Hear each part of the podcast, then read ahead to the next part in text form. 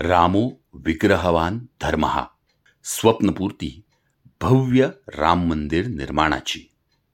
भाग चार. जैन आणि बौद्ध परंपरेत अयोध्येचे महत्त्व।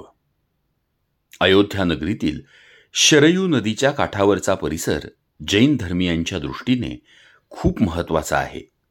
कारण जैन पंथातील चोवीस तीर्थंकरांपैकी पहिले तीर्थंकर आदिनाथ ऋषभदेव यांच्यासह अजितनाथ अभिनंदननाथ सुमतीनाथ आणि अनंतनाथ अशा एकूण पाच तीर्थंकरांचा जन्म अयोध्येत झाला असे जैन ग्रंथ सांगतात. दिगंबर आणि श्वेतांबर या दोन्ही जैन पंथांचे मठ आणि प्रशाला अयोध्येमध्ये होत्या. आदिनाथ वृषभदेव यांचे एक भव्य मंदिर अयोध्येत होते. महम्मद घोरी याचा धाकटा भाऊ मगदूम शाह जुर्रन घोरी. याने इसवी सन अकराशे ब्याण्णव अकराशे त्र्याण्णवमध्ये अयोध्येवर हल्ला केला. तो अयोध्या जिंकू शकला नाही परंतु त्याने आदिनाथ मंदिर उद्ध्वस्त केले.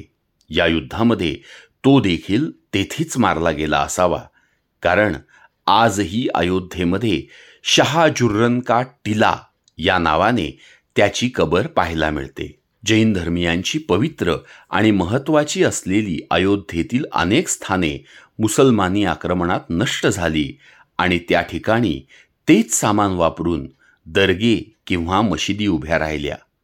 याचे अनेक पुरावे आजही सापडतात.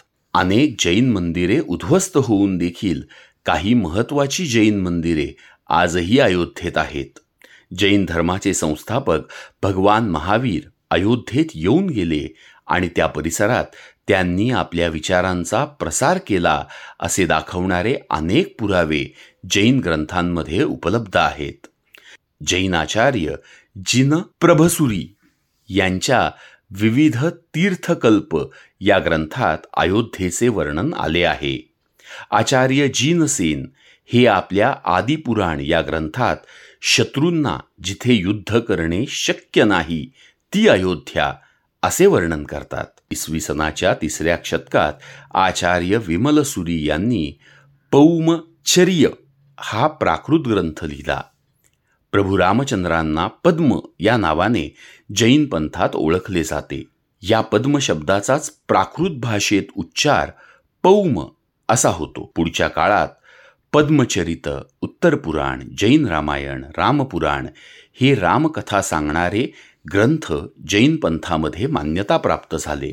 जैन परंपरा प्रभू रामचंद्रांना चक्रवर्ती असे म्हणून आपल्या अनंत श्रेष्ठ अशा त्रेसष्ट शलाका पुरुषांपैकी एक मानते.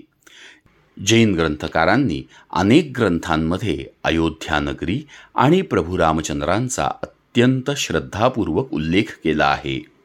जैन पंथाप्रमाणेच बौद्धांच्या दृष्टीनेही अयोध्या हे महत्त्वाचे स्थान आहे. बौद्ध धर्मातील वेगवेगळ्या उल्लेखांवरून गौतम बुद्ध इसवी सन पूर्व पाचशे त्रेसष्ट ते इसवी सन पूर्व चारशे त्र्याऐंशी या काळात अयोध्या परिसरात किमान सहा ते एकोणीस वर्ष राहिले असे लक्षात येते. त्या काळात अयोध्येचा राजा पसे नदी हा गौतम बुद्धांचा कट्टर अनुयायी होता.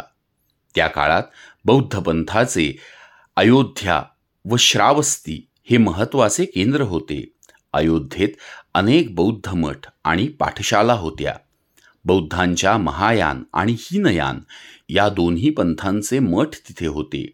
गौतम बुद्धांनी आपल्या शिष्याला केलेल्या उपदेशातील फेन सुक्त आणि दारुखंद सुक्त या दोन्हीही महत्त्वाच्या सुक्तांचे निरूपण अयोध्येत केले असे सांगितले जाते. भगवान बुद्धांचा या शहराशी अत्यंत जिव्हाळ्याचा संबंध होता. मझिक मनिकाय या ग्रंथात त्यांना उद्देशून कोसलक हा शब्द वापरला आहे.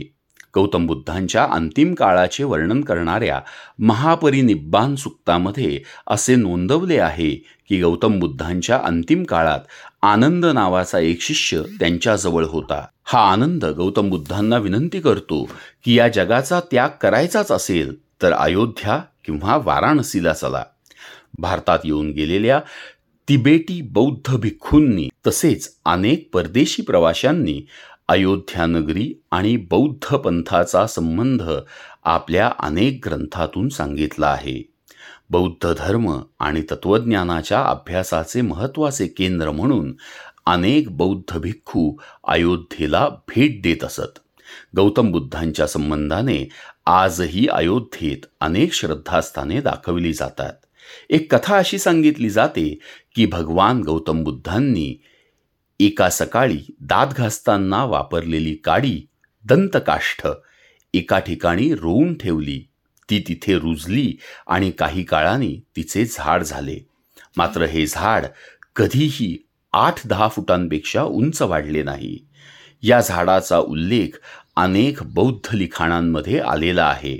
आजही अयोध्येत दातून का टिला किंवा दतिया कुंड अशा जागांचा उल्लेख केला जातो. दंत धावन मठ या नावाने एक स्थान देखील अयोध्येत आजही अस्तित्वात आहे. बौद्ध जातक कथांमध्ये रामायणातील अनेक व्यक्तिरेखांना महत्त्वाचे स्थान मिळालेले आहे. अनामक जातक नावाच्या एका जातक ग्रंथाच्या चीनी अनुवादामध्ये तर प्रभू रामांचा उल्लेख बोधिसत्व म्हणून केलेला आहे. गौतम बुद्ध हे पूर्वजन्मात श्रीराम होते असे वर्णन या जातक ग्रंथात केलेले आहे. श्रीराम आणि गौतम बुद्ध हा संबंध भारतात ऐकलेल्या आणि वाचलेल्या अनेक धारणांमधून आलेला आहे. जैन आणि बौद्धपंथीयांमध्ये अयोध्येचे महत्त्व हे प्राचीन काळापासून असल्याचे स्पष्ट होते. अयोध्या ही नगरी हिंदू धर्मियांप्रमाणेच जैन आणि बौद्धपंथीयांसाठी देखील तेवढीच पवित्र आणि श्रद्धेय अशीच आहे. डॉक्टर सचिन वसंतराव लादे पंढरपूर. निर्मिती विश्वसंवाद केंद्र पुणे.